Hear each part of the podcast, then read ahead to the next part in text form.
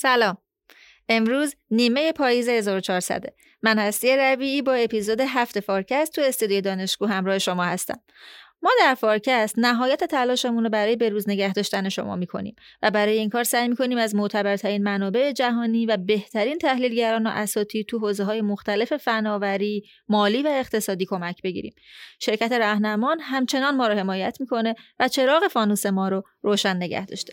خب یه مرور رو برنامه این هفته بکنیم.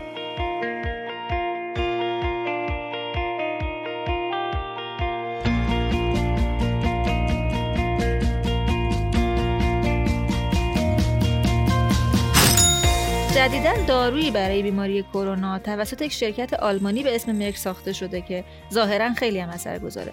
دکتر فرشاد فاطمی برامون توضیح دادن که این دارو چقدر قابل اطمینانه و چه زمانی به کشورهای فقیر میرسه. انتظار میره کشورهای در اصل پولدار یا کشورهای ثروتمند $700 برای هر دوره درمان برای دارو باید پول بدن و مرک اعلام کرده این رقم برای کشورهای با درآمد کم یه چیزی هولوش $20 باشه. یکی از نگرانی‌های متخصصای علوم اجتماعی توی دنیا اینه که کنترل زندگی مردم به دست مهندسا و شرکت‌های بزرگ فناوری بیفته. حتی همین هفته قبل یک کتاب خیلی جالب با عنوان عصر هوش مصنوعی نوشته شده که یکی از نویسنده‌هاش هنری کیسینجر، سیاستمدار کهنه‌کار آمریکاییه. دکتر حسین نیلی امروز برامون توضیح دادن که شرکت‌های بزرگ فناوری چطوری دارن سبک زندگی دیجیتال ما رو مدیریت می‌کنن و چطوری باید از انتخاب آزاد مردم توی این شرایط محافظت کنیم. در مورد اون کتابی که همین 1.5 ماه پیش هم منتشر شده با عنوان عصر هوش مصنوعی و آینده انسان‌ها، اونجا 3 نفر از در واقع پیش‌زمینه‌های متفاوت کنار هم نشستن و این کتاب رو نوشتن. یک فردی هستش که در واقع صاحب به قول معروف صنعت. افزایش نرخ تورم جهانی یکی از تحولات مهم ماهای اخیر توی اقتصاد جهانه و اغلب اقتصادها دارن به اون دست و پنجه نرم می‌کنن. توی میون تجربه بعضی از کشورها مثل آرژانتین و برزیل و ترکیه درسای خوبی برای ما توی ایران داره. دکتر فرهاد نیلی امروز برامون توضیح دادن که دلیل جدا شدن مسیر این 3 تا اقتصاد از بقیه اقتصادها چیه و چرا نرخ تورم و ارز توی این کشورها ممکن است کنترل خارج بشه. به نظر من خودش یه کلاس درسه. یعنی اگه آدم بگه 3 واحد من آرژانتین گذروندم، به نظرم جای دوری نیست. اکونومیست میگه اگه می‌خواید ببینید یه جا هست که نه سیاست پولی کار میکنه نه سیاست مالی کار میکنه، دستمون زن رو آرژانتین. تو کشورهای پیشرفته مثل آمریکا و کانادا تورم میشه غیر از بررسی از دید افزایش قیمت انرژی، مشکلات زنجیره تامین و بدهی‌ها از دید بازار اوراق قرضه و بانک مرکزی هم بررسی کرد. امروز از دکتر حامد قدوسی پرسیدم که آیا بازار اوراق قرضه به انتظارات تورمی واکنش نشون میده و اینکه آیا ما باید نگران جهش نرخ بهره توی بازار اوراق قرضه هم باشیم. اصلی که افتاد اینه که تو این هفته‌های اخیر اکثر بانک‌های مرکزی کشورهای توسعه یافته سیاست کاهش خرید اوراق یا تیپرینگ رو، اگه این تیپرینگ رو میشنوید به اخبار زیاد خواهید شنید، معنیش اینه که این سیاسته.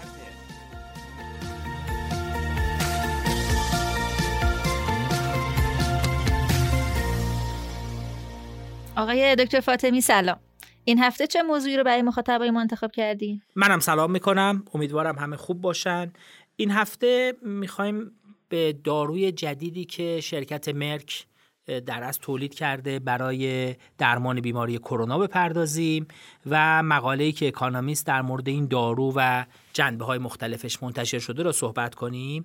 دارو رو اسمش رو گذاشتن مولنوپیراویر که عملاً از میولنور یا میولنیر که چکشی هست که یکی از اله‌های یونان باستان داشته و از اون استفاده می‌کرده که اگر به دشمنانش می‌زده اونا از بین می‌رفتن و اگه به دوستانش می‌زده باعث خیر و برکت برای اونا می‌شده. اسم از اونجا آوردن و داروی مولنوپیراویر را نامگذاری کردن. اتفاقا منم دیروز توی اخبار می‌دیدم که فایزر هم انگار یه دارو برای کرونا تولید کرده که به نظر میرسه که کارایی خیلی خوبی هم داره. جریان چیه؟ داریم یواش یواش می‌ریم توی عصری که سر کله داروهای کرونا پیدا میشه. ظاهرا داریم تو همین مسیر حرکت می‌کنیم. داروی مرک را در اصل بریتانیا اولین کشوری بوده که تاییدش کرده و مثل واکسن‌هایی که بریتانیا خیلی زودتر از کشورهای دیگه غربی واکسن‌ها را تایید کرد، ظاهراً تو داروها هم بریتانیا یه رفتار ریسکی‌تر یا ریسک پذیرتر رو داره انجام میده و دارو را تایید کرده. دارو را مرک تولید کرده و در اصل مولکول داروییش را از یه شرکت کوچیک داروساز به اسم ریچبک گرفته و یه مدتی رو دارو کار کردن و دارو الان در حال تولیده. بریتانیا 480,000 در اصل کورس دارویی 480,000 مصرفش را برای کسایی که بیمار میشن سفارش داده و کشورهای دیگه مثل آمریکا، استرالیا، اندونزی، ژاپن، نیوزلند، مالزی، تایلند و ویتنام هم ظاهراً رفتن و سفارش هایی را برای دارو قرار دادن. این دارو هم مثل اوایل واکسن‌های فایزر و مدرنا فقط مال پولداراست یا میشه امیدوار بود که به کشورهای فقیرتر هم برسه؟ من یه نکته بگم که تو قسمت قبلی فراموشم شد بگم و این دارو اولین داروی اختصاصی کرونا است. یعنی داروهایی که تا الان تجویز میشد داروهایی بود که برای بیماری‌های دیگه توسعه یافته بود و قدیمی تر بود، مثلا مال سارس بود، مال ایدز بود، مال آنفولانزا بود، حالا داروهای مالاریا بود و اونا رو دیده بودن و اثرش رو داشتن روی بیماری چک میکردن. این اولین دارویی که به طور خاص برای کرونا توسعه پیدا کرده و دوما اولین دارویی هم هست که خوراکیه.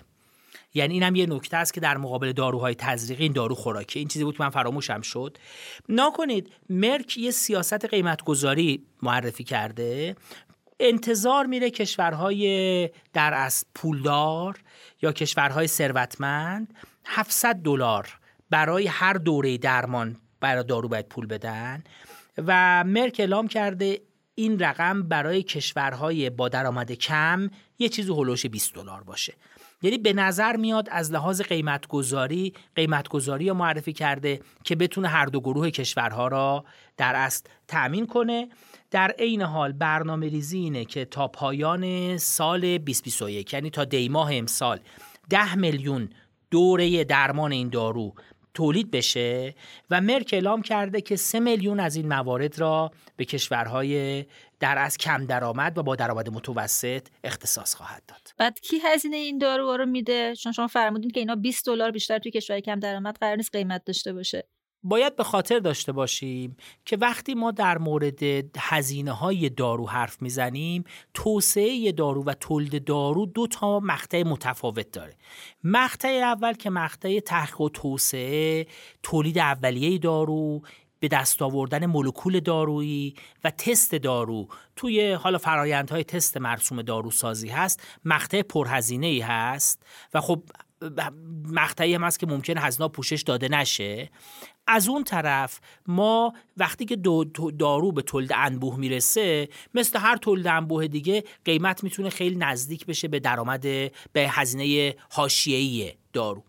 اتفاقی که میفته اون $700 که کشورهای ثروتمند میدن قاعدتاً بخش اول هزینه ها رو برای مرک میخواد پوشش بده و $20 که برای کشورهای کم درآمد و درآمد متوسط گفتیم جایی هست که برای مرحله پوشش دادن هزینه های حاشیه‌ای شامل میشه.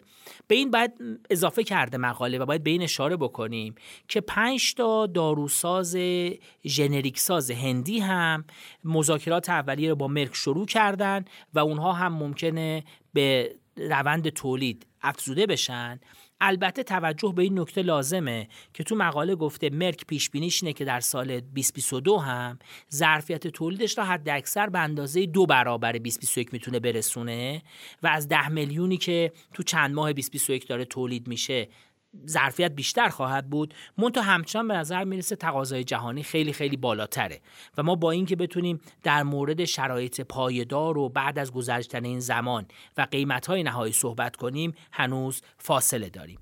در عین حال نهاد در اصل مدیریت پتنت‌های دارویی تحت عنوان مدیسن پتنت پول که وابسته به سازمان ملل متحد هست داره تمهیداتی میاندیشه که مطمئن بشه مذاکرات بین شرکت‌های داروسازی دیگر و مرک به نقطه‌ای میرسه که این دارو برای کشورهایی که کم درآمد هستن هم به راحتی قابل دسترس باشه. باید ببینیم که آیا همون بحثی که در مورد واکسن اتفاق افتاد و گفته میشد بعضی از کشورهای پردرآمد اجازه صادرات واکسن رو ندادن یا واکسنی که تو کشور خودشون تولید میشد را به راحتی اجازه نمیدن صادرش به کشورهای دیگه، در مورد این دارو تکرار میشه یا تمهیدات نهادهای بین‌المللی میتونه این مسئله را حل بکنه. یعنی دکتر اینا الان میخوان فرمول داروشون رو به کشورهای دیگه بدن یا اینکه نه دارو رو صادر میکنن آماده به کشورهای دیگه؟ نگاه کنید کلا بعد از اینکه دارو به صورت دارو پتنت در میاد، شرکت تولید کننده ای که پتنت داره بعد از یه مدتی مولکول دارویی را به صورت داروی جنریک هم در اختیار قرار میده. یعنی اینجا ممکنه داروی مولنوپیراویر که با این اسم تجاری متعلق به مرک با اسمهای جنریکش در اختیار شرکت‌های دیگه قرار بگیره که همون مولکول رو دارن و با دادن یه لایسنس فی به شرکت مرک میتونن این دارو رو تولید کنن، حالا بر مبنای قواعدی که بین شرکت‌ها رفتار بشه. منتها این نگرانی وجود داره با توجه به اینکه این دارو داروی بسیار پرتقاضایی ممکنه باشه، این فرآیند اگه بخواد به صورت طبیعی طی بشه خیلی طولانی بشه. دارن تلاش میکنن فرآیند کوتاه بشه. حتی مقاله اشاره میکنه که آقای ماندل که رئیس بخش گلوبال هلس در از بنیاد گیتسه که متعلق به بیل گیتسه و کار خیرخواهانه و عامل منفعه انجام میده، 120 میلیون دلار داره تخصیص میده که مطمئن بشه تولید دارو برای کشورهای کم درآمد هم اتفاق میفته. با اضافه شدن این داروها به نظر شما میتونیم امیدوار باشیم که بالاخره همه‌گیری کرونا توی دنیا تمام بشه؟ توی در از پاسخ به این سوال باید به چند تا نکته توجه بکنیم. اول از همه آقای ماندل که بهش اشاره کردیم ابراز امیدواری کرده که سرعت توسعه این دارو یا توسعه استفاده از این دارو توی دنیا چنان زیاد باشه که از همه داروهای قبلی سریع‌ترین اتفاق بیفته. پس به نظر میاد به خصوص بعد از تجربه واکسن این اتفاق داره میفته که این توسعه اتفاق بیفته و مردم دنیا سریعتر دسترسی پیدا بکنن. نکته دوم اینه که در مورد خود این دارو و در از اثر بخشیش هنوز ملاحظاتی وجود داره. خب دارو تازه مراحل تست بالینیش انجام داده، داره به مصرف عمومی میرسه.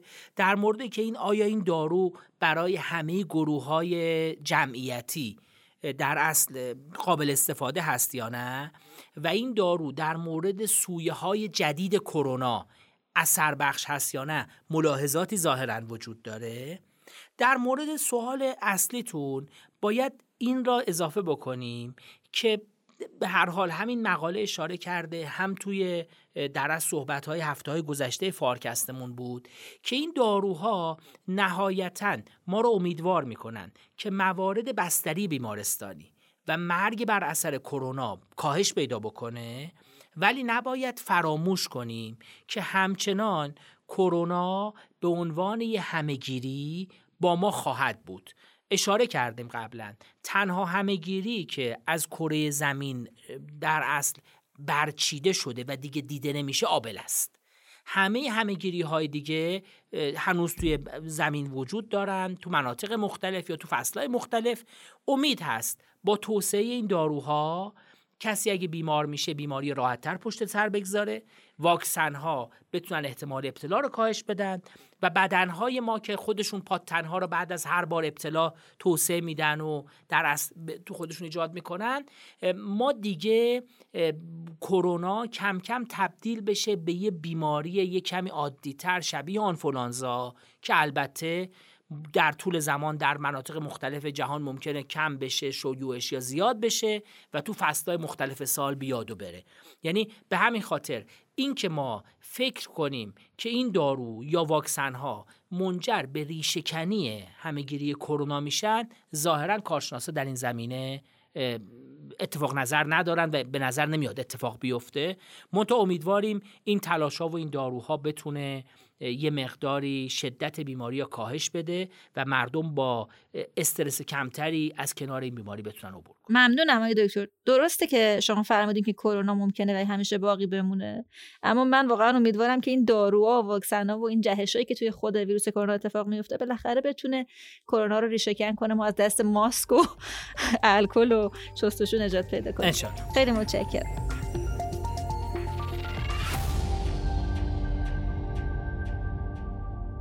آقای دکتر حسین نیلی عزیز، امروز قراره چه مطلب تکنولوژیک جذابی رو بشنویم؟ توی اپیزودهای فارکست توی بخش تحلیل فناوری سعیمون بر این بوده که تأثیرات فناوری رو از نقطه نظر کاربر نهایی که در واقع همون شهروندان هستن مورد توجه ویژه قرار بدیم.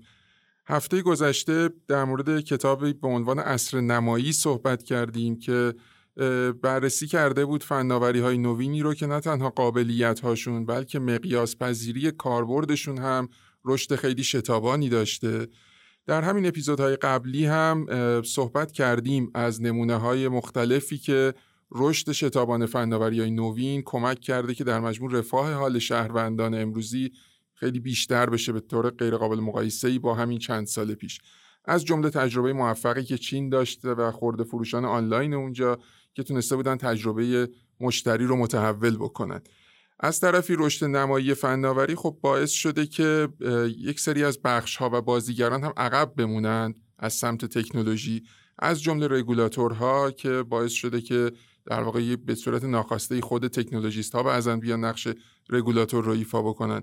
امروز می‌خوام یه خورده شاید کلانتر نگاه بکنیم و در مورد این صحبت بکنیم که رشد شتابان فناوری چطور باعث شده اون فضای اطلاعاتی به اصطلاح، اون اینفورمیشن اسپیسی که شهروندان از اون کمک میگیرن برای انتخاب‌ها و تصمیمات مختلف زندگیشون، تحت تأثیر فناوری خیلی دستخوش تحول جدی بشه، به نحوی که خب به نظر میاد باید یه تدبیری براش اندیشیده بشه. خب با این مقدمه مطلب امروزمون چیه؟ بله، یک مطلبی در شماره 3 نوامبر فاینانشال تایمز منتشر شده به قلم رئیس شورای سردبیری این نشریه خانم جیلیان تت که در واقع محتواش ابراز نگرانی هست از دید محدود نگر و تک‌بعدی به قول ایشون تکی‌ها یا تکنولوژیست‌ها. ایشون در واقع در همون عنوان مقاله در سوتیترش به اصطلاح میگه که مهندسان شرکت‌های بزرگ فناوری یا به اصطلاح بیگ تک هرچند ممکنه در کار خودشون خیلی هم خبره باشن، اما این به این معنا نیست که صلاحیت این رو دارن که ما بخوایم مدیریت زندگی خودمون رو به اونها بسپاریم. من توی همین مقاله که شما میگین اوایل مقاله دیدم که نوشته بود که در مورد دید تونلی تکنولوژیستا صحبت کرده بود. فکر کنم که موضوع جالب و جذابی باید باشه. خب علت این نگرانی چیه؟ مگه اصلا قرار بوده که مدیریت زندگی مردم به دست مهندسای شرکت‌های فناوری بسپرن؟ اون دید تونلی در واقع اشاره به همون نگاهی است که نویسنده داره و میگه که در واقع یه جوری تک‌بعدی دارن تکنولوژیست‌ها نگاه میکنن، انگار که فقط در یک امتداد میبینن، که در واقع اشاره تشبیه به تونل از اونجا به نظر میاد که میاد. در مورد اینکه آیا مدیریت زندگی قراره که سپرده بشه آیا به شرکت‌های فناورانه بزرگ، خب اگه منظور نقش گسترده‌ای باشه که این شرکت‌ها در زندگی شهروند امروزی ایفا میکنن یا خواهند کرد، به نظر میاد که خب این اتفاق تا حد زیادی همین الان هم افتاده و فکر میکنم نیازی به شاید آمار و اینها هم نباشه که ما ببینیم تا چه اندازه زندگی ما در هم تنیده شده با فضای کلن آنلاین و دیجیتال.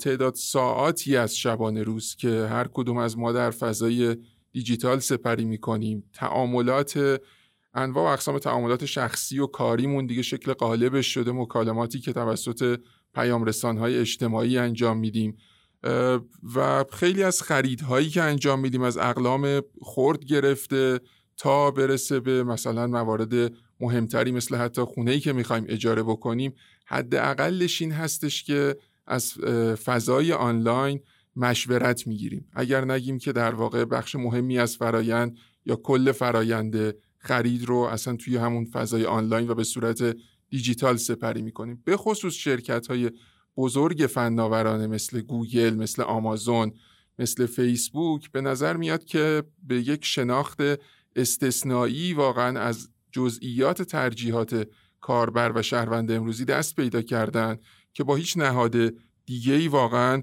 قابل مقایسه نیست و از این شناخت هم طبیعتاً خب استفاده میکنن. یعنی این الگوریتم‌های پیشنهاد دهنده در این فضای آنلاین سعی میکنن با دریافتی که از ترجیحات مشتری دارن محصولاتی که منجر به سود بیشتر براشون میشه یا خدماتی که این چنین هست رو هرچه بیشتر در واقع در معرض دید اونها قرار بدن. خب این که خیلی خوبه آقای دکتر.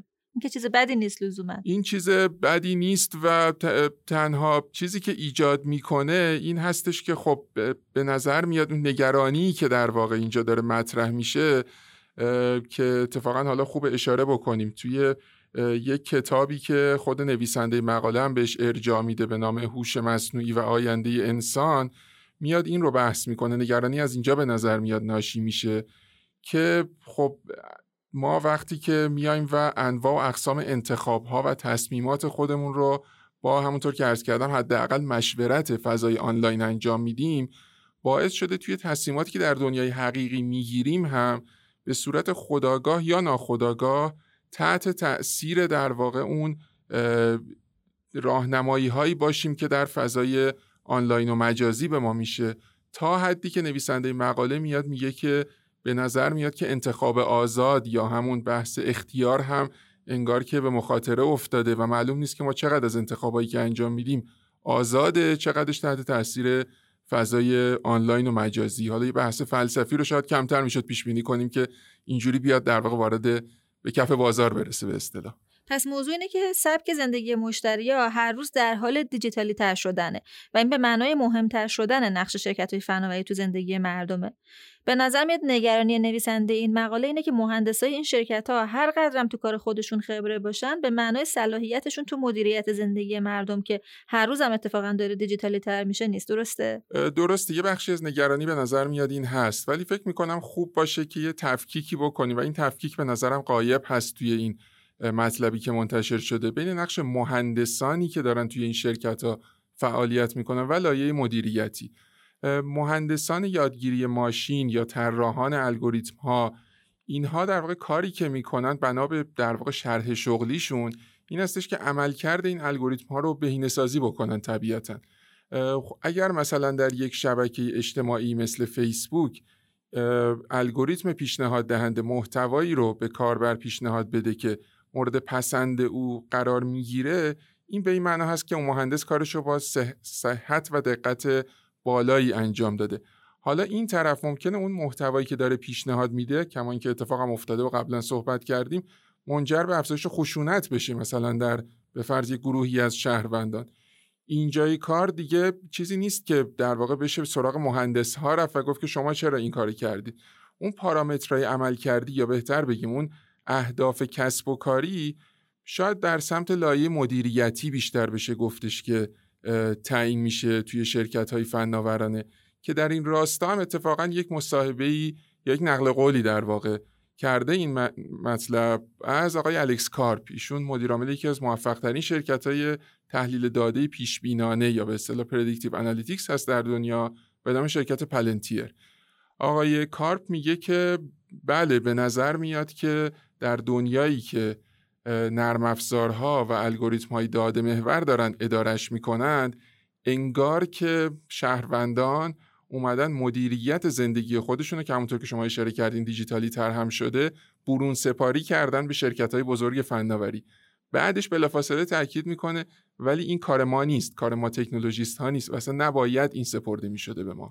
یعنی منظورش اینه که این باید به یه لایه مدیریتی تری توی شرکت ها سپرده بشه، یعنی که نه اصلا کلا بعد از دل این شرکت های فناورانه بیاد بیرون به رگولاتور مثلا سپرده بشه. بله، میگه که یعنی با ماهیت کار یک خود اون شرکت یه مقدار متناقض هست اینکه نظارت بر حسن اجرای در واقع مثلا الگوریتم‌ها رو بخوایم به اونا بسپاریم. یه شرکت خصوصی طبیعتاً بناش بر این هستش که بتونه سود خودش رو بیشینه بکنه، اما اینکه حالا از اونها بخوایم که در بیشینه کردن سود خودتون این ملاحظات رو در نظر بگیرید، هرچند به لحاظ اخلاقی میشه شاید از اونها انتظار داشتین رو، ولی یک نمونه همونطور که اشاره کردین رگولاتور موظف یا مثلا دولت‌هایی هستن که خب از مردم مالیات میگیرن برای اینکه همینا انجام بدن، یعنی اینکه در مقابل انواع آسیب‌ها بتونن ازشون حمایت بکنن. اینجا هم که فضایی به اصطلاح تصمیم گیری افراد تحت شعاع رشد فناوری قرار گرفته، باز به نظر میاد که نمیشه گفتش که چرا این افراد یعنی در واقع شرکت‌های فناورانه آیا صلاحیت دارن یا ندارن. اساساً اصلا مسئولیتی نیست که قرار بوده باشه به اونها محول بشه. خب به نظر شما چقدر نظر افرادی مثل آقای الکس کارپ میتونه عمومیت پیدا کنه؟ خب این به نظر میاد که خوشبختانه باید گفت این نوع نگاه و حداقل این نگرانی داره یک مقدار گسترده میشه و از سمت بخش‌های مختلف یا بازیگران مختلف داره مطرح میشه. آقای الکس کارپ فرد خاصی هست، این رو نمیتونیم کتمان بکنیم. ایشون دکترای فلسفه داره، شاگرد هابرماس بوده در آلمان، مرتب ارجاع به ویتگنشتاین و هگل و اینها میده. به هر حال یک مدیر عامل خاص تکنولوژی هستش، اما باز دیده میشه که این نگرانی در واقع از سمت افراد دیگر هم مطرح شده. یه اشاره کوتاهی کردم خدمتتون در مورد اون کتابی که همین 1.5 ماه پیش هم منتشر شده با عنوان عصر هوش مصنوعی و آینده انسان‌ها. اونجا 3 نفر از در واقع پیش زمینه‌های متفاوت کنار هم نشستن و این کتاب رو نوشتن. یک فردی هستش که در واقع صاحب به قول معروف صنعت محسوب میشه، مدیر عامل سابق گوگل بوده و تکنولوژیست هست. یک نویسنده دیگر کتاب، یک در واقع فرد آکادمیک خبره هستش با سابقه طولانی که ریاست دانشکده علوم کامپیوتر MIT رو بر عهده داره، و نفر سوم هم یک سیاستمدار هستش که در واقع خب سالها سابقه داره و در کابینه ایالات متحده هم حضور داشته. جالبه که هر سه در این هشدار با هم مشترک هستند که میگن افزایش سریع نقش هوش مصنوعی در بازتعریف و شکل‌دهی اون فضای اطلاعاتی که انسان امروزی داره ازش استفاده میکنه و بهش اتکا میکنه برای تصمیمات مختلف و بعضاً کلیدی زندگی خودش، یک چیزی هستش که به نظر میاد اتفاق مهمیه و باید براش تدبیری اندیشیده بشه و در مورد تبعاتش فکر بشه. حتی یکی از نویسنده‌های کتاب توی مصاحبه‌ای که کرده بود، من نگاه می‌کردم، این آقای اریک اشمیت که مدیر عامل سابق گوگل هم بوده، میگفتش که به نظر میاد وارد مرحله جدیدی از تاریخ بشر شدیم و این رو مقایسه کردن نویسنده‌ها با دوران رنسانس، حتی از چه نظر؟ از این نظر که دوباره قدرت استدلال بشری اومده و در مرکز توجه قرار گرفته. با این تفاوت مهم که در زمان رنسانس همه صحبت از این می‌کردن که استدلال بشری چه نیروی توانمندی هستش و چه برتری‌هایی داره و چه مزیت‌هایی داره، الان به نظر میاد با یک شرایطی مواجه شدیم که در برخی موارد، و من سعی می‌کنم که کلماتو دقیق انتخاب کنم که به فضای علمی تخیلی نریم، در برخی موارد خروجی هوش ماشینی قابل مقایسه شده و شاید حتی پیشی گرفته از خروجی هوش بشری. میشه یه مثال از اینکه هوش مصنوعی یا هوش ماشین بهتر از هوش آدم‌ها عمل کرده باشه برای ما بزنین؟ بله، یک نمونه‌ای که پیش اومد این بود که در همین 2 سال پیش یک در واقع الگوریتمی یا یک ماشینی که مایکروسافت طراحی کرده بود تونست تو یک بازی به نام ماجون که یه بازی پرطرفدار در آسیای شرقی هست، بر قهرمان به اصطلاح بلامنازعه این بازی که طبیعتاً یک انسان بود پیروز بشه. این خیلی متفاوت بود از اتفاقات مشابهی که شاید به ذهن بیاد، مثل پیروزی که بر آقای کاسپاروف از سمت کامپیوتر IBM اتفاق افتاده بود. چرا؟ به خاطر اینکه در واقع این بازی ویژگیش این هستش که کامپیوتر نمیتونه دست طرف مقابل رو ببینه و در نتیجه اینجا داره تصمیم گیری در شرایط عدم قطعیت و در شرایط اطلاعات ناقص و اطلاعاتی که اون نقصش هم در واقع دینامیک داره، یعنی این که داره این اطلاعات تغییر هم میکنه، در این شرایط داره تصمیم گیری اتفاق میفته و این که ماشین تونسته تو این شرایط بر آدم انسان پیشی بگیره خیلی جالب توجه هست. طبیعتا مایکروسافت هم اینو برای بازیش انجام نداده. اگر ما این رو بیاریم در دنیای واقعی بهش نگاه بکنیم، میتونیم تصور بکنیم که چه تبعات گسترده‌ای برای نوع تصمیماتی که انسان میگیره در زندگیش میتونه داشته باشه و به نظر میاد که برای این باید یه تدبیری اندیشیده بشه. این موضوع ابعاد اجتماعی و فرهنگی گسترش هوش مصنوعی و اثراتی که میتونه توی زندگی مردم بذاره خیلی کم بهش پرداخته شده. به نظر میاد که به تدریج توجه مردم هم داره به این موضوعات بیشتر میشه. فکر کنم دولت‌ها هم یواش یواش با فهمیدن این موضوع به فکر راه حل و یه سری ابزارا برای کنترل اثراتش بیفتن. ممنونم که این موضوع خوب انتخاب کردید. آقای دکتر فرهاد نیلی، برای این اپیزود فارکست چه مطلبی رو در نظر گرفتین؟ من امروز میخوام در مورد 3 اقتصاد بزرگ صحبت بکنم: آرژانتین، برزیل و ترکیه، شماره اخیر اکونومیست به نوعی داره میگه این سه اقتصاد دارن مسیرشون از مسیر بقیه اقتصادا جدا میشه. این وجهش به نظرم وجه جذابی است. چرا قصه این سه تا اقتصاد برای مخاطبای فارکست جذابه؟ ببینید به سه دلیل به نظرم جذابه. دلیل اول اینه که خب ما هفته گذشته اجلاس گروه 20 رو که داشتیم در روم ایتالیا، این سه اقتصاد جزء 20 اقتصاد اول جهانن. همون اقتصادایی که عرض کنم 80% تولید و درآمد جهانی مال اون اقتصاداست و 75% تجارت جهانی. بنابراین این اقتصادا بزرگن، مهمن و از نظر سایز اصطلاحاً سیگنیفیکنتن، معنی دارن.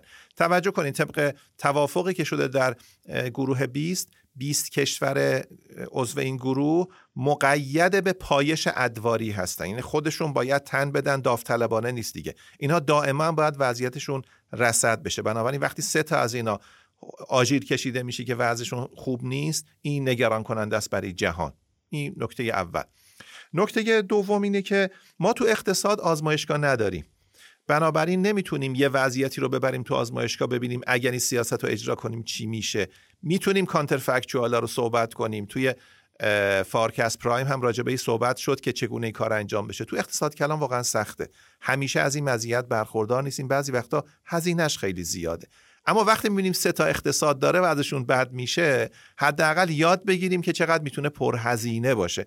به طور مشخص چگونه میشه تورم و نرخ ارز از کنترل خارج بشن. این به نظرم برای ما خیلی درس آموزه. اما درس سوم به نظرم اینه که به اندازه‌ای که سه اقتصاد دارن از اقتصاد جهانی جدا میشن، انگار یه جور دارن به ما نزدیک میشن.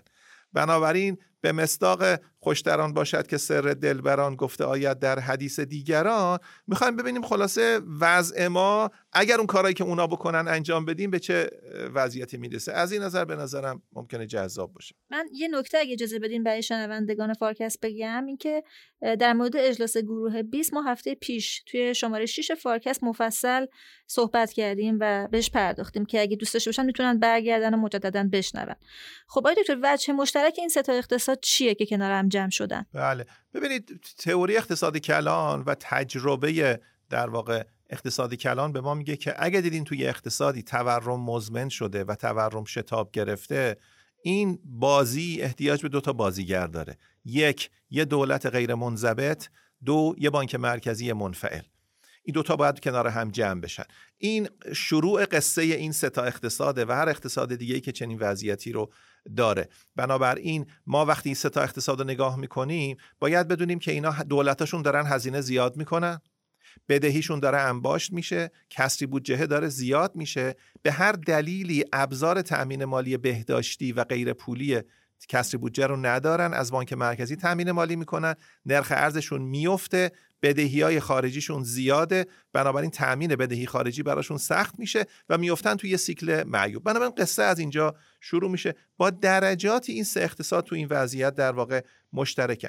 بذاریم بگم که اینا چرا متمایز شدن از جهان.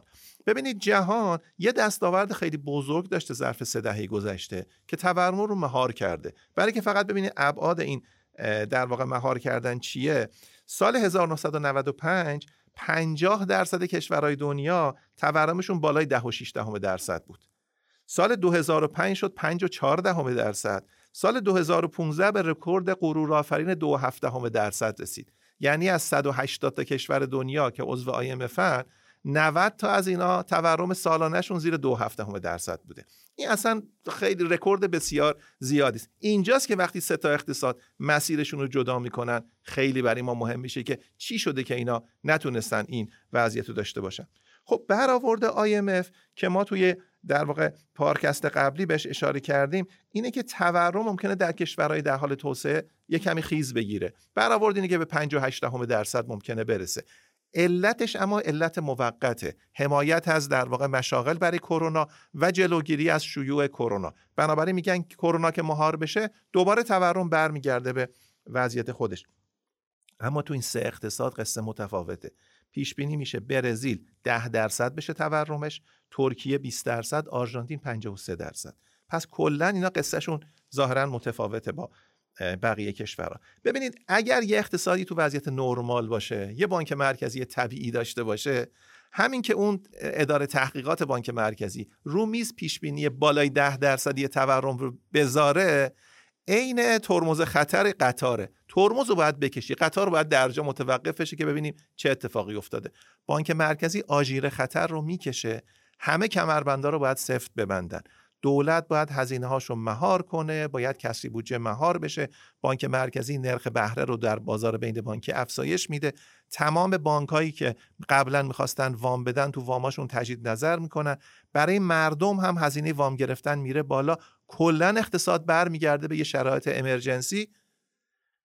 پای بانک مرکزی رو ترمز تا وضعیت مطمئن بشه که وضعیت دوباره قابل کنترل، پاشو از رو ترمز برمی‌داره. ترمز دستی هم عرض کنم که میخوابونه.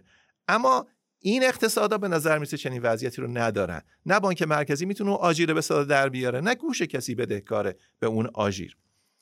یادتونه شماره 4 فارکست ما در مورد اثر تورمی خلق پول یه مداری صحبت کردیم. من آخر صحبتم یه اشاره داشتم.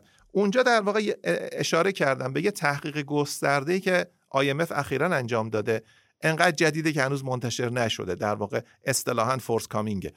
و توی اون تحقیق میگه ما یه طیف بسیار گستردی از اقتصادا رو بررسی کردیم. از 1950 به بعد دیدیم که اینکه ترازنامه بانک مرکزی منبسط میشه، تورم ایجاد بشه، اصلا چنین قصه ای نیست. بستگی داره که کجا چه داریم انجام میدیم. میگه یک، اگه بانک مرکزی معتبر باشه، مستقل باشه، مقتدر باشه. دو، اگر بدهی‌های دولت پایدار باشه. سه، اگر کسری بودجه ملایم باشه. چهار، اگر که در زمانی که سیاست پولی انبساطی اتخاذ میشه نرخ تورم بالا نباشه. خیلی نگران انبساط ترازنامه بانک مرکزی نباشید. اما نقضش، هر کدام از این 4 شرط که نقض بشه وضعیت وخیمتر میشه. 4 تاش که نقض بشه اوضاع فاجعه بار میشه.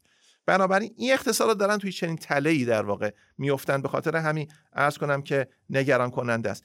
یادتون باشه ما فارکست هفته گذشته هم اشاره کردیم که وقتی داشتیم بیانیه IMF رو برای اجلاس گروه کشورهای 20 اشاره می‌کردیم، اونجا من عرض کردم که در واقع ما 70% بدهی آرژانتین و مکزیک خارجیه، 60% بدهی ترکیه هم ارزیه و گفتم هر شوک ارزی تو این اقتصادها ممکنه یه وضعیت خیلی وخیمی رو به بار بیاره. بنابراین از این نظر به نظر میسه این 3 تا مسیرشون رو از بقیه جدا کردن و خیلی دارن به هم نزدیک میشن. از بعضی منظرها هم شاید برای ما درسای آموزنده زیادی داشته باشن. خیلی دوست دارم داستان این اقتصادا رو بشنوم. البته بیشتر از همه دوست دارم قصه ترکیه رو بدونم، چون خیلی از مردم ایران الان توی ترکیه خونه خریدن، سرمایه‌گذاری کردن، از این چیزا. اگه موافق باشین اول بریم سراغ ترکیه و داستان ترکیه رو برامون بگین. حتما.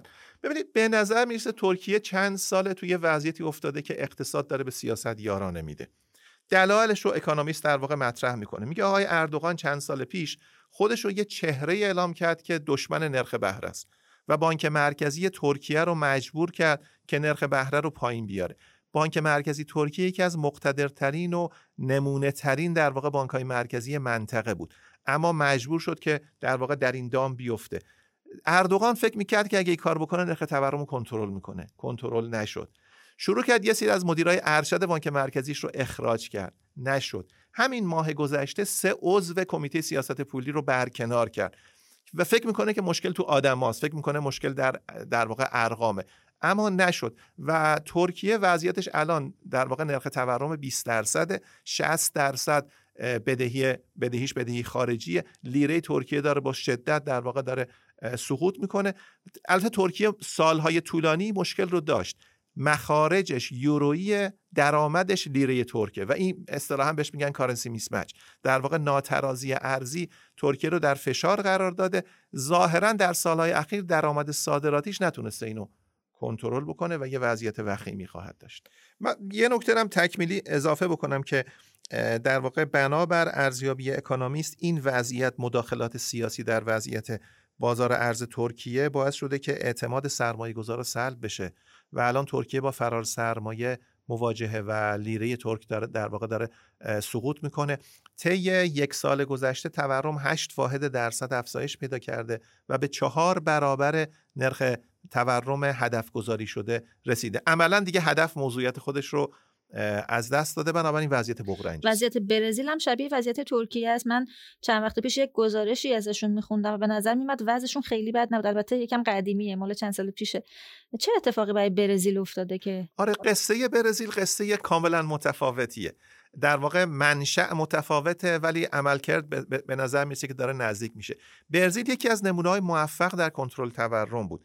در واقع برزیل اوائل دهه 1990 ابر تورم داشت و تورم سالانش به 3000% رسیده بود. 3000% یعنی قیمت‌ها 30 برابر میشه طی یک سال. اما در واقع برزیل توانست اصلاحات بودجه‌ای عمیقی رو انجام بده و توانست بانک مرکزیش رو در واقع مستقل بکنه. بنابراین اون تورم رو برزیل کنترل کرد.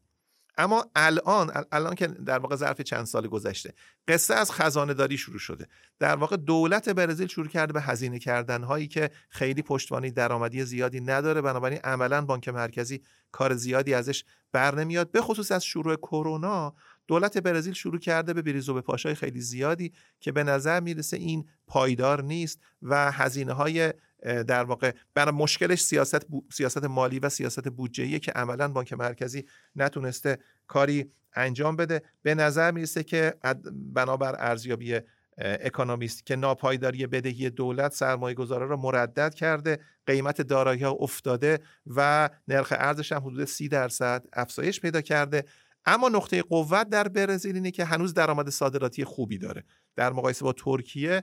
اولا بانک مرکزی سابقه موفقیت رو به ثبت رسونده، خیلی بهتر از بانک‌های مرکزی مشابه. ثانیاً درآمد ارزی قابل توجهی داره. حتما وضع آرژانتین هم شبیه برزیله چون همسایه هم هستن. آره نه، متاسفانه. ببینید آرژانتین به نظر من خودش یک کلاس درسه، یعنی اگه آدم بگه 3 واحد من آرژانتین گذروندم به نظرم جای دوری نیست. اکونومیست میگه اگه میخواین ببینید یه جا هست که نه سیاست پولی کار میکنه نه سیاست مالی کار میکنه، دستمون زن رو آرژانتین. اصطلاحاً آنچه خوبان همه دارن تو یک جا داری. آرژانتین همه اینا رو داره. ببین آرژانتین کلا قصهش خیلی قصه آموزنده است، جایی که در واقع دولت آرژانتین فقط از خرداد سال گذشته تا امروز 9 بار نکول کرده روی بازپرداخت بدهیاش. دیگه بدتر از این در واقع نمیشه، بعد حسابتر از چنین دولتی عرض کنم که نمیشه. اکونومیست میگه ظاهرا دولت آرژانتین برای تامین کسری بودجهش هیچ آدرسی غیر از آدرس بانک مرکزی رو نمیشناسه، میره در بانک مرکزی میگه خلاصه کسری بودجه منو تامین کن. متوسط نرخ رشد سالانه نقدینگی طی 2 سال گذشته 50% بوده در آرژانتین و پزو 60% در مقابل دلار تضعیف شده. وضع خوبی نداره. بذارین یه قصه براتون بگم اگه اجازه بدین. 3 سال پیش اکونومیست گزارش خیلی جذابی منتشر کرد و اون بود که آرژانتین و ژاپن 2 استثنای اقتصاد کلانه. میگفت که اینا تو گذشتهشون قفل شدن. میگفت هرچی ژاپن وضعش خوب میشه مردم رو نمیشه قانع کنیم که وضع شما خوب شده یه کمی خرج کنید، بنابراین تورم منفیه. هرچی وضع آرژانتین بد میشه نمیشه مردم رو قانع کنیم که وضعتون بده اینقدر خرج نکنین. بنابراین آرژانتین در گذشته پرشکوهش مانده و هیچی، نه دولتش نه مردمش رو نمیشه از خرج کردن در واقع باز بداری، بنابراین تورمش میکشه میره بالا. ژاپن برعکس، نمیشه یه کاری کنی به مردم بگیم وضعتون خوب شده یه کمی خرج کنی. مشکل ما در واقع پس‌انداز منفی تو آرژانتینه و پس‌انداز بسیار بزرگ در عرض کنم که ژاپن. بعد جالبه بهتون بگم 1950 درآمد سرانه آرژانتین 3 برابر ژاپن بود، الان درآمد ژاپن 2 برابر درآمد سرانه آرژانتین، 6 برابر قصه عوض شده. آقای کوزنت که جایزه نوبل اقتصاد رو سال 1971 برده یه جمله قشنگ داره، میگه که در جهان 4 نوع اقتصاد داریم: کشورهای توسعه یافته، کشورهای توسعه نیافته، ژاپن و آرژانتین. اکونومیست جمله رو عوض میکنه. اکونومیست میگه در جهان 4 نوع اقتصاد داریم: اقتصادهای توسعه یافته، اقتصادهای توسعه نیافته، اقتصادهای وابسته به 2 گروه قبلی که فکر میکنن گروهشون گروه دیگری است، یعنی توسعه نیافتن فکر میکنن توسعه یافتن، منظورش آرژانتینه، توسعه یافتن فکر میکنن هنوز توسعه نیافتن، منظورش ژاپنه. خیلی جالبه که وقتی تورم خیز میگیره تو آرژانتین دولتش 2 تا کار میکنه: یک، تو آمارای تورم دستکاری میکنه، دوم هدف رو عوض میکنه، میگه من اصلا قرار نبود به اونجا برسم، من قرار بود جای دیگه برسن. بنابراین آرژانتین از اون کشورهایی است که با دردناک بودن وضعیت اقتصادش ما میتونیم خیلی درسای زیادی ازش بگیریم متاسفانه. خب به نظرم تجربه این کشورها شباهت زیادی هم به اقتصاد ایران داره متاسفانه. سیاستگزار ما چه درسایی میتونه از این تجربه یاد بگیره؟ بله درسته. به نظرم ما ببینید در واقع ما یه عده دیگه دارن متحمل مشکل میشن متاسفانه، اما به هر حال ما باید درس بگیریم دیگه. و چون این سه کشور جزء گروه بیستن در واقع عملکردشون با دقت داره پایش میشه، بنابراین ما انگار سه کلاس درس برای سیاستگزار ما هر روز دایره و میتونیم ازش درس بگیریم. به نظر من درس اول پایبندی به قاعده مالی، اصطلاحاً فیسکال رول. ببینید هیچ اقتصادی رو نمیشه ثبات درش ایجاد کرد مگر اینکه لنگر داشته باشه بودجش و برای میان مدت یه قاعده مالی داشته باشه. دومی که بانک مرکزی باید در قانون مستقل باشه، مقتدر باشه، در عمل معتبر باشه. این دوتا درسایی است که متوجه پارلمانه. در واقع مجلس باید این دوتا قانون رو بگذرونه و هم سیاستگزار مالی و هم سیاستگزار پولی رو به گونه‌ای مستقل، مقتدر و پایبند بکنه و شفاف بکنه. از اینا بگذریم که میان مدته، بیایم تو کوتاه مدت. تو کوتاه مدت سیاست بودجه‌ای باید حتما منضبط باشه و شفاف باشه و تامین مالی کسری بودجه رو از طریق برگزاری مناقصه انجام بده. در واقع نرخ‌ها رو پایین‌ترین نرخی که بازیگران حاضرن بخرن بفروشه و به این پایبند باشه. درس چهارم اینه که سیاست پولی باید نرخ بهره رو هدایت کنه توی کریدور نرخ بهره. این دوتا مکمل اون دوتا قبلیان. در واقع درس 3 و 4 مکمل درس 1 و 2. اما درس پنجم هم آموزنده است و اون اینه که لنگر نهادی برای ثبات بخشی به روابط خارجی در اقتصاد لازمه و کمک میکنه. من فقط برای که بگم اهمیت کمک چیه یه بار اشاره کردم به این کمک، الان یکم بازترش میکنم. ببینید یونان وضعش از اینا خیلی بدتره، اما یونان با دراخما کار نمیکنه، داره با یورو کار میکنه. اگه یورو با دراخما کار میکرد معلوم میشد چقدر وضعش بدتر از اینه. رفته تو اتحادیه اروپا نجات پیدا کرده. مکزیک هم 70% بدهیاش بدهی خارجیه، اما تو نفتاست. وقتی تو نفتاست بنابراین توانسته از محل درآمد ارزی اینها رو جبران بکنه. متاسفانه نه ترکیه، نه برزیل، نه آرژانتین هیچ کدام از این دو لنگر رو ندارن و بنابراین وضعیتشون انقدر الان در معرض اشکاله. بنابراین به تنهایی نمیشه این کشتی بزرگ رو هدایت کرد، میشه کرد خیلی پرهزینه است، وجود لنگر کمک میکنه.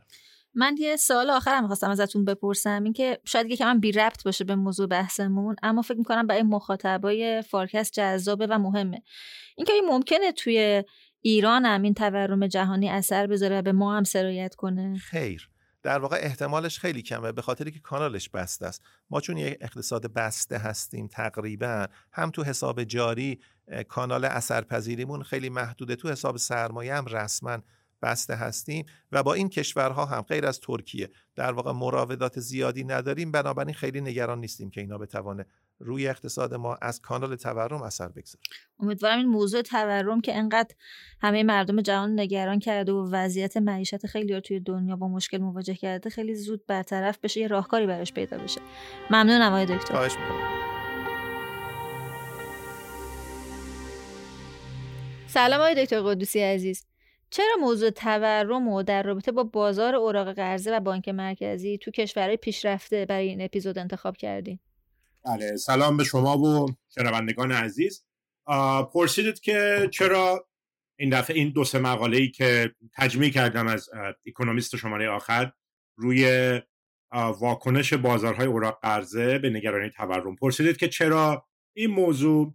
ولی من اینجوری می‌بینم، میگم که در دوره کووید خب با مجموع این سیاست‌های مالی حمایتی که اتفاق افتاد و الی آخر، نگرانی تورمی ماه هاست که خیلی جدی شده دیگه. دائم شما این رو در مطبوعات تجاری و اینها میخونید، حدسای مختلفی هست. بعد مردم هم خب دارن یه مقداری از این تورم رو در کشورهای توسعه یافته رو عرض میکنن میبینن دیگه، میبینن که خب قیمت ماشین دست دوم رفته بالا، قیمت مواد غذایی رفته بالا، مسکن رفته بالا، قیمت نفت هم که این ماهای اخیر رفته بالا. میگن خب ما داریم تورم رو میبینیم دیگه، 4-5% بیشتر گرون شده نسبت به پارسال. چرا شما اقتصاددانها و بانک‌های مرکزی هنوز اصرار دارید که مطمئن نیستیم تورم شاید نباشه و اینها. من گفتم که توی فارکست خوبه که یه ذره باز بکنیم این ریشه های تورم رو. خوشبختانه خب دوستان دیگه هم فکر میکنم که متعدد پرداختن، دکتر فرهاد فکر میکنم هم این شماره هم صحبتایی که شماره قبل داشتن جمع های مختلف رو پوشش دادن. من فکر کردم که حالا بیایم ببینیم که توی بازارهای اوراق ارزداری چی میگذره. چرا مهمه؟ ببین من فکر کنم این عدم اطمینانی که تورم، ندونستن آینده تورم داره روی تصمیمات خانوارها و بنگاه ها میذاره بسیار مخربه.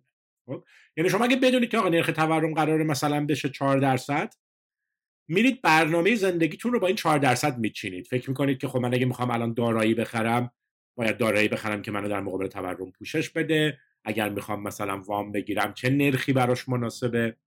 ولی اگر ندونم و در یک گیجی باشم، تصمیمات بهینم هم به همون اندازه چی مختل میشه. مثلا ممکنه فکر کنم که قرار تورم بشه، بر اساس اینکه تورم بالا قرار باشه تصمیماتی بگیرم که بیشتر جنبه پوشش تورمی داشته باشه، ببینم مثلا تورمم نشد من بیخود زحمت زیادی کشیدم، یا برعکس تورم رو دست کم تخمین بزنم و بعد معلوم بشه که مقداری از ثروتم رو یا درآمدم رو باختم به خاطر اینکه خودم رو پوشش ندادم در مقابل تورم. اینا دیگه برای مردم عزیز ما که متاسفانه دهه‌هاست دارن با تورم‌های بالا و با متلاطم زندگی می‌کنن دیگه خیلی ملموسه که چرا تورم مهمه، فهم ازش.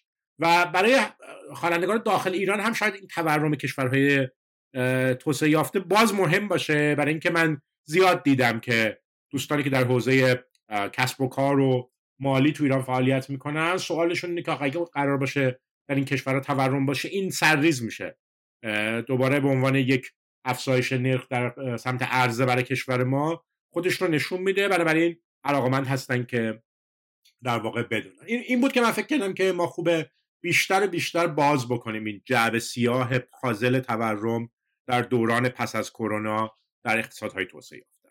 حالا یه ذره اجازه بدید بگم که چرا این پازله هنوز حل نشده و روشنه. ببینید ما الان دو تا نیروی متفاوت داریم برای تورم. یکی اون سمتیه که فکر کنم دیگه همه الان خیلی خوب میشناسن، اونم شوکای سمت ارز است. زنجیره تامین جهانی مختل شده، نیمه هادی‌ها کمتر تولید میشن، یک سری جاها کشاورزی مختل شده، کمبود نیروی کار به وجود اومده و در واقع قدرت چانه زنی نیروی کار رفته بالا، فشار روی دستمزد است. اینا همه عوامل سمت هزینه و زنجیره تامینه که به اصطلاح تورم ناشی از شوک‌های زنجیره تامین رو ایجاد کرده. این شوک‌ها شاید نزدیک 40 سال بود، بیشتر از 45 سال بود که تو کشورهای توسعه یافته نبودن. شاید آخرین شوک‌های ارزه تو این کشورها به بحران‌های نفتی دهه 70 میلادی اینا برمیگشت. بنابراین نگاه به تورم ناشی از شوک‌های سمت ارزه دیگه یه جورایی جمع شده بود و تورم بیشتر رفته بود سمت همون نگاه فیسکال یا بودجه‌ای یا نگاه قدیمی‌ترش که نگاه در واقع پولی باشه. الان این برگشته. منتها خب اقتصاددانا با اینکه قبول میکنن که اینجور شوک ها قیمت ها رو میبره بالا، لزوما اسم تورم روش نمیذارن، یعنی که تورم برای ما یک پدیده بلند مدت و ماندگار و ریشه داره، نه یه پدیده که ناشی از یک شوکیه که چند فصل ممکنه بمونه و از بین بره. خب این بس این یه سمت قضیه که باید دید این شوک های سمت ارز یا منجر به یک تورم ماندگار میشن یا بعد از یکی دو فصل از بین میرن. سمت دیگهش اونوره که این چیزیه که به این فهم رایج ما از تورم نزدیکتر. آقا در دوره کرونا به هر حال کشورهای مختلف، حتی ایران هم این کارو کرد دیگه، مجبور شدن که برای حمایت از کسایی که آسیب دیده بودن سیاست‌های حمایتی ایجاد بکنن، درسته چک بفرستن به افراد، حقوق بیکاری بدن و اینها که کمک کنن که این دوره سخت رد بشه. و خب اینها با یک جور خلق بدهی برای دولت‌ها در بخش مالی همراه بود دیگه. بانک‌های مرکزی همراهی کردن با این، به اصطلاح من میگم که سواری دادن. سیاست پولی سواری داد به سیاست مالی.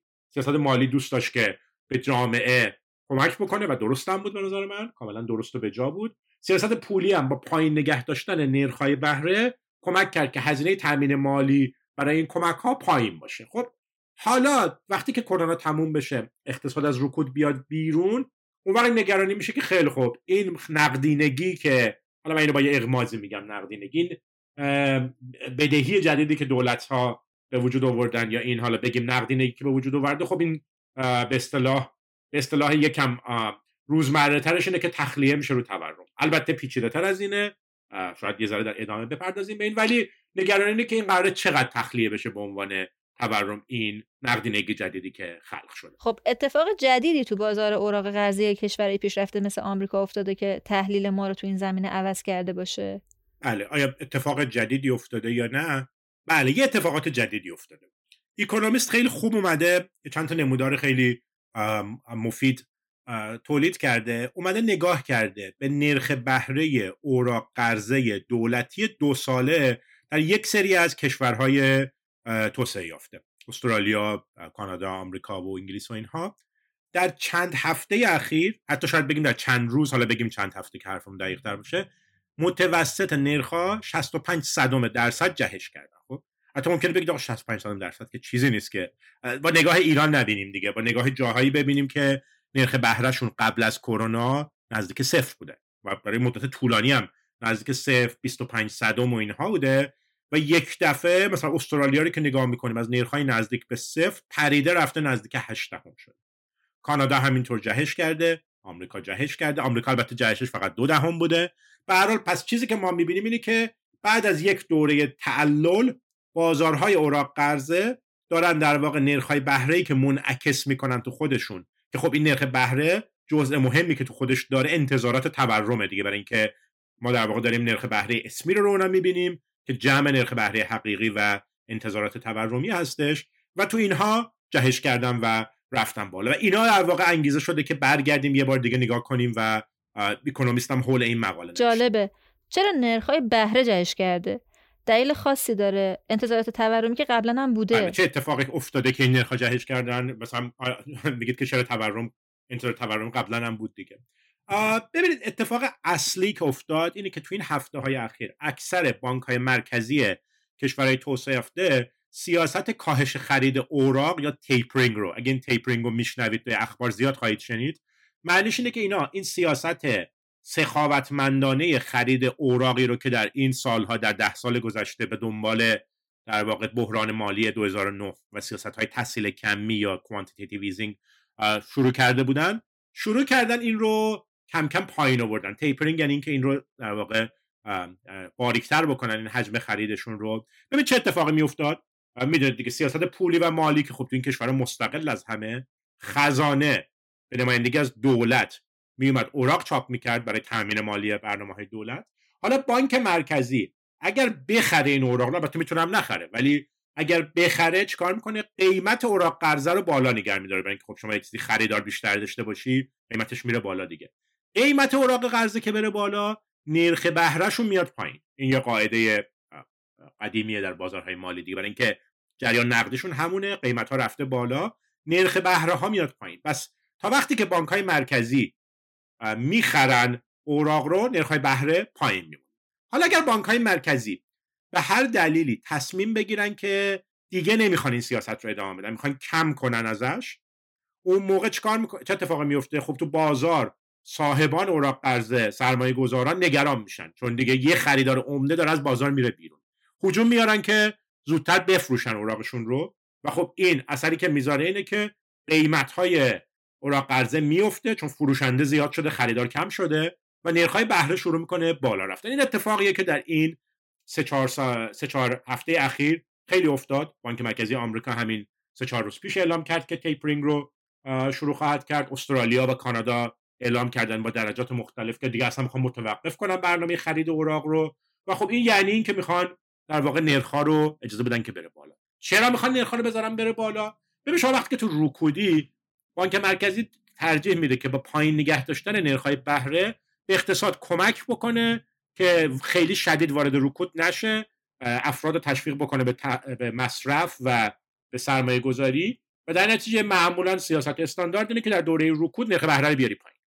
منتها وقتی که اینو ببینن که نشانه‌های خروج اقتصاد از رکود داره دیده میشه و مخصوصا اقتصاد داره زیادی داغ میشه، یعنی چی؟ یعنی تورم داره به وجود میاد، شروع می‌کنن نرخ‌های بهره رو آزاد کردن و به سمت بالا بردن که یه مقدار ترمز اقتصاد رو بکشن، از شدت داغ شدن اقتصاد جلوگیری بکنن که تورم رو کم بکنن. این سیاستی بود که اکثر این بانک‌های مرکزی در واقع شروع کردن دنبال کردن. یعنی اون نگرانی اول که عرض کردم که این سیاست ممکنه تورم‌زا باشه، بانک‌های مرکزی این سیگنال‌ها رو احتمالاً گرفتن.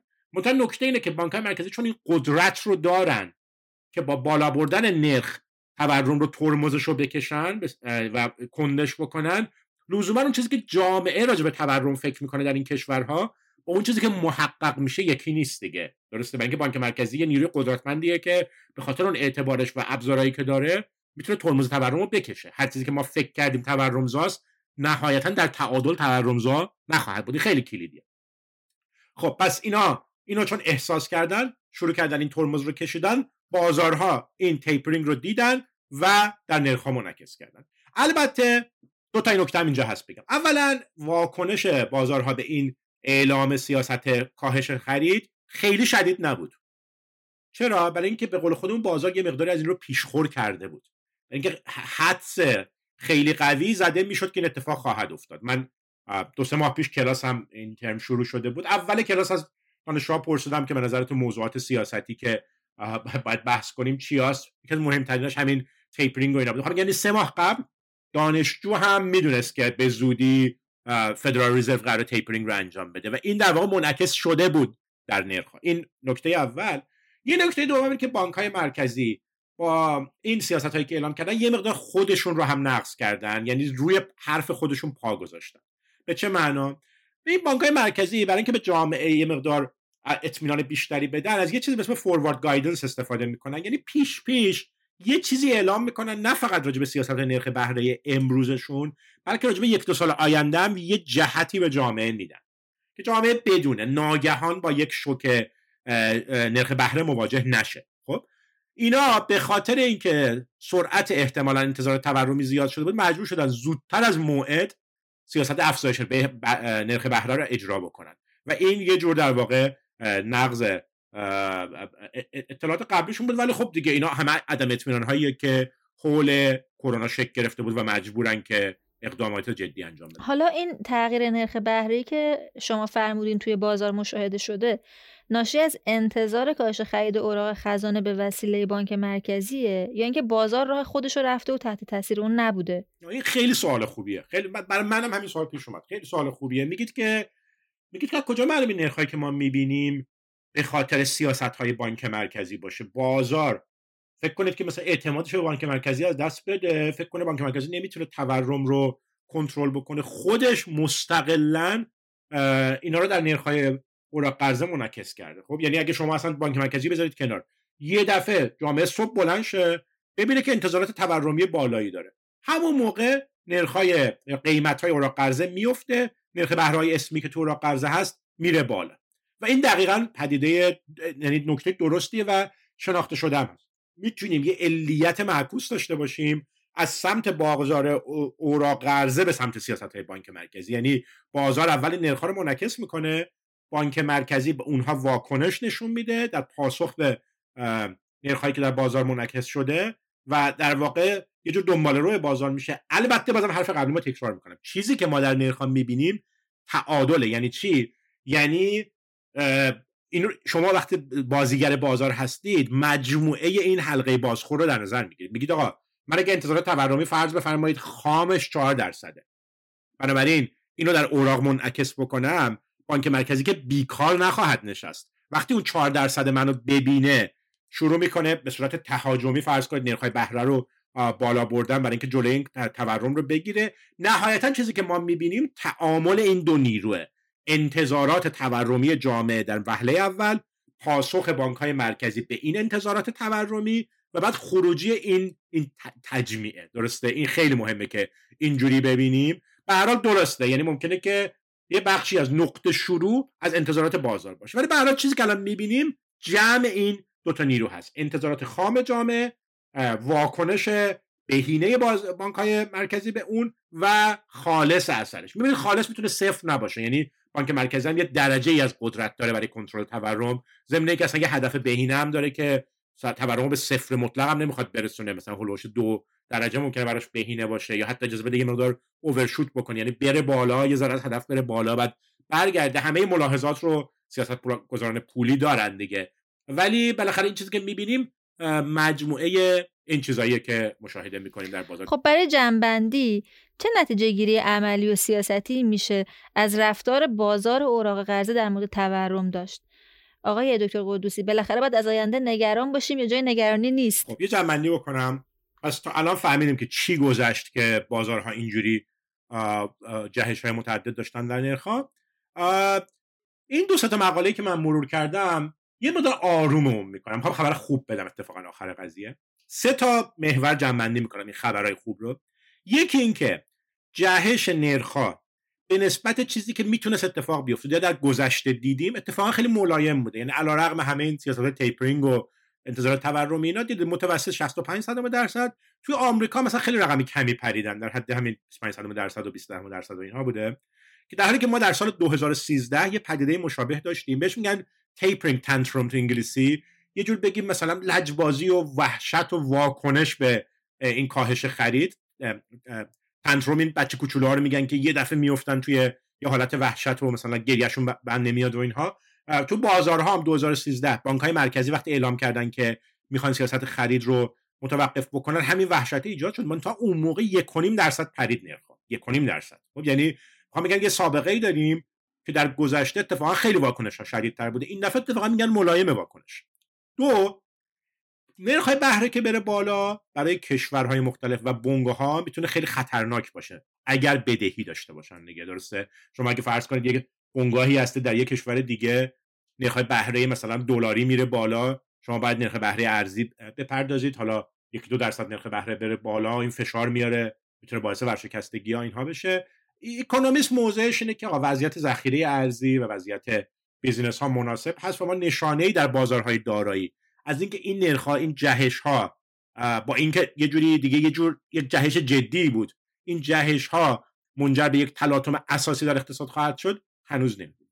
حالا سومیش از همه جالب تره.